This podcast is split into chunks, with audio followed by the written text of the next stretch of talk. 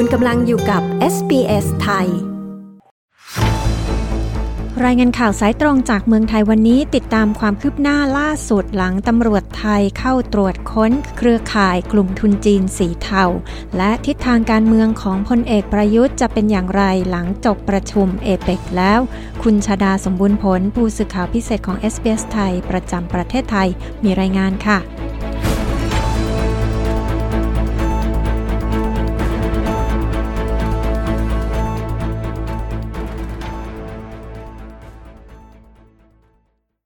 สวัสดีคุณผู้ฟังที่เคารพทุกท่านค่ะ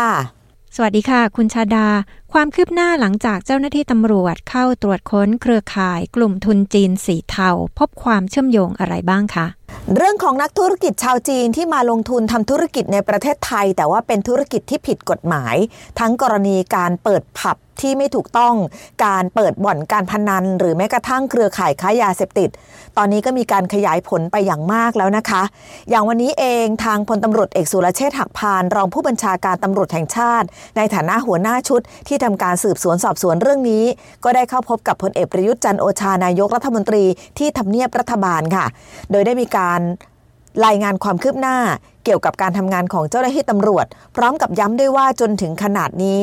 จากการตรวจสอบข้อมูลหลักฐานทั้งหมดยังไม่พบว่ามีการเชื่อมโยงไปถึงอดีตรัฐมนตรีที่เคยมีการเอ่ยชื่อมาก่อนหน้านี้ ว่าจะมีส่วนเกี่ยวข้องกับกลุ่มทุนจีนสีเทาเหล่านี้ อย่างไรก็ตามค่ะจะมีการประมวลกฎหมาย และก็ประมวลหลักฐานทั้งหมด ให้กับหน่วยงานที่เกี่ยวข้องเข้าพิจารณาและวิเคราะห์ว่า จะสาวไปถึงใครบ้าง โดยยืนยันไม่มีมวยล้มต้มคนดู และขณะนี้ทำสำนวนสอบสวนเสร็จสิ้นไปแล้วประมาณ 90%ด้วยกัน อย่างไรก็ตามพลตำรวจเอกสุรเชษฐ์หักพานยังได้กล่าวถึงกรณีที่มีการตรวจค้น 33 จุดทั่วประเทศ เพื่อจะยึดทรัพย์เครือข่ายของนายทุนจีนธุรกิจสีเทาได้ว่า ล่าสุดที่มีการตรวจค้นกันไปนั้น พบว่าหลักฐานบางอย่างสามารถส่งให้ทางสำนักนิติวิทยาศาสตร์ พิจารณาเพื่อยืนยันนำมาประกอบเป็นสำนวนคดี เพื่อจะยื่นฟ้องต่ออายการได้ ที่ผ่านมาตำรวจและหน่วยงานที่เกี่ยวข้อง สามารถอายัดทรัพย์สินของนายตู้ห่าว ซึ่งเป็นบุคคลที่เกี่ยวโยงกับเครือข่ายนักธุรกิจชาวจีนนี้ ได้แล้วกว่า 5,000 ล้านบาทด้วยกัน เฉพาะของนายตู้ห่าวคนเดียวกว่า 5,000 ล้านบาท อันนี้ยังไม่รวมไปถึงนางสาวพัชริน หรือว่านายหลินหลงที่ เป็นคู่สามีภรรยา และตำรวจออกหมายเรียกไปก่อนหน้านี้ด้วย ซึ่งทั้งสองคนนี้จะต้องมาชี้แจงทรัพย์สินกับทางตำรวจต่อไป ส่วนคนที่หลบหนีอยู่ก็มีเช่นกันค่ะ อย่างนายหมิงที่ตอนนี้หลบหนีออกนอกประเทศไปแล้ว ซึ่งพบว่าจากเครือข่ายทั้งหมดนี้ยังมีการซุกซ่อนเงินสดอีกจำนวนมากไว้ยังจุดต่างๆ รวมไปถึงบ้านหรู คอนโดมิเนียมหรู รถหรูอีกจำนวนมากที่ยังรอการตรวจค้นอยู่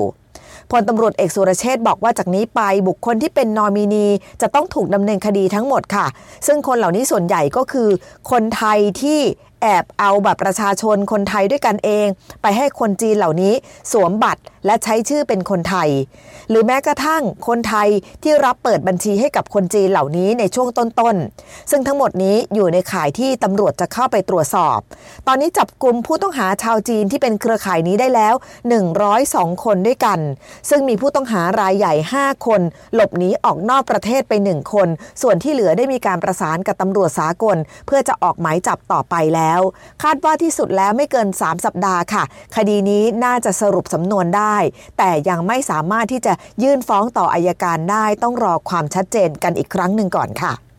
มีการคาดการหรือไม่คะว่าคดีนี้น่าจะสืบสวนสอบสวนจนสามารถปิดคดีได้เมื่อใดคะ อย่างที่บอกนะคะว่าเครือข่ายเครือข่ายนี้ค่อนข้างใหญ่ค่ะ แล้วก็มีความเชื่อมโยงกับหลาย ๆ ฝ่ายด้วยกัน มีเรื่องของการรับสินบนจากหน่วยงานที่เกี่ยวข้องด้วย ดังนั้นก็มีข้อมูลเพิ่มเติมมาอยู่เสมอค่ะ อย่างล่าสุดวันนี้นายชูวิทย์กมลวิสิทธ์ก็ไปที่สำนักงานตำรวจแห่งชาติ ซึ่งนายชูวิทย์เองก็เป็นทั้งอดีตนักการเมืองชื่อดัง แล้วก็เคยทำธุรกิจอาบอบนวดมาก่อนด้วย ได้มีการประสานที่จะพบกับพลตำรวจเอกสุรเชษฐ์หักพาน รองผู้บัญชาการตำรวจแห่งชาติ และผู้ที่เกี่ยวข้องกับการทำคดีนี้ และนายชูวิทย์ก็เอาหลักฐานเพิ่มเติมไปคือ สิ่งที่เป็นเส้นทางทางการเงินของนายตู้ห่าวที่นายชูวิทย์บอกว่านี่คือเส้นทางทางเงินที่สามารถบ่งบอกถึงความสัมพันธ์ของนายตู้ห่าวได้ว่านายตู้ห่าวนั้นมีความสัมพันธ์กับบุคคลใดบ้าง ซึ่งรวมไปถึงอดีตนักการเมือง และก็อดีตนายตำรวจระดับสูงของประเทศไทยด้วย นอกจากนี้ได้มีการให้ข้อมูลตรวจสอบพบว่า จากข้อมูลของสถานทูต พบว่านายตู้ห่าวณปัจจุบันก็ยังถือสัญชาติจีนอยู่ และก็ถือสัญชาติไทยด้วย เท่ากับว่าเป็นบุคคลสองสัญชาติ และกฎหมายของจีนนั้นระบุไว้ว่า หากมีคนจีนกระทำผิดกฎหมายต่างประเทศ และยังถือสัญชาติจีนอยู่ อาจจะต้องถูกส่งตัวกลับไปดำเนินคดีที่ประเทศจีนด้วย ซึ่งเรื่องนี้ก็ขอให้ตำรวจพิจารณาอย่างเคร่งครัดเกี่ยวกับเรื่องนี้ด้วย ส่วนการตรวจค้นเครื่องบินส่วนตัวของนายตู้ห่าว ก็พบว่าเครื่องบินส่วนตัวที่ตรวจสอบในขนาดนี้ ยังต้องรอผลการวินิจฉัย และการตรวจสอบจากสถาบันนิติวิทยาศาสตร์นะคะว่า จะมีลายนิ้วมือแฝงของใครประกอบอยู่บ้าง แต่นายชูวิทย์ยืนยันว่า เครื่องบินนี้เป็นเครื่องบินที่ถูกใช้งานหลายครั้งโดยอดีตนักการเมือง และก็เชื่อว่าน่าจะมีส่วนเชื่อมโยงกับการทำธุรกิจสีเทาที่เกิดขึ้นในประเทศไทยจำนวนมากด้วยทั้งหมดนี้ก็ให้ข้อมูลไปกับทางตำรวจเรียบร้อยแล้ว และนายชูวิทย์ระบุนะคะว่าจากนี้ก็จะทยอยนำข้อมูลมาแจ้งกับตำรวจเพิ่มเติมเรื่อย ๆ ด้วยค่ะ เรื่องสถานการณ์การเมืองของไทยตอนนี้จะมีการเปลี่ยนแปลงอะไรเกิดขึ้นหรือไม่คะ หลังจากที่ก่อนหน้านี้นายกรัฐมนตรีเคยบอกว่าทิศทางการเมืองจะชัดเจน หลังจบการประชุมเอเปกค่ะ สำหรับเรื่องประเด็นทางการเมืองตอนนี้นอกจากจะโฟกัสไปที่ความเคลื่อนไหวของการตั้งพักใหม่ เพื่อจะมารองรับการทำหน้าที่นักการเมืองอย่างเต็มตัวของพลเอกประยุทธ์จันโอชานายกรัฐมนตรีด้วย สิ่งหนึ่งที่จะต้องจับตาด้วยเหมือนกันก็คือ การประชุมสภาผู้แทนราษฎร ซึ่งปัจจุบันนี้ในสภาผู้แทนราษฎรกำหนดให้มีสสทั้งหมด 500 คน ปัจจุบันณวันที่1ธันวาคม 2565 มีสสสามารถปฏิบัติติหน้าที่ได้ 482 คน แต่ปรากฏว่าจัดการประชุมสภาไปได้เพียงแค่ครึ่งวันเท่านั้น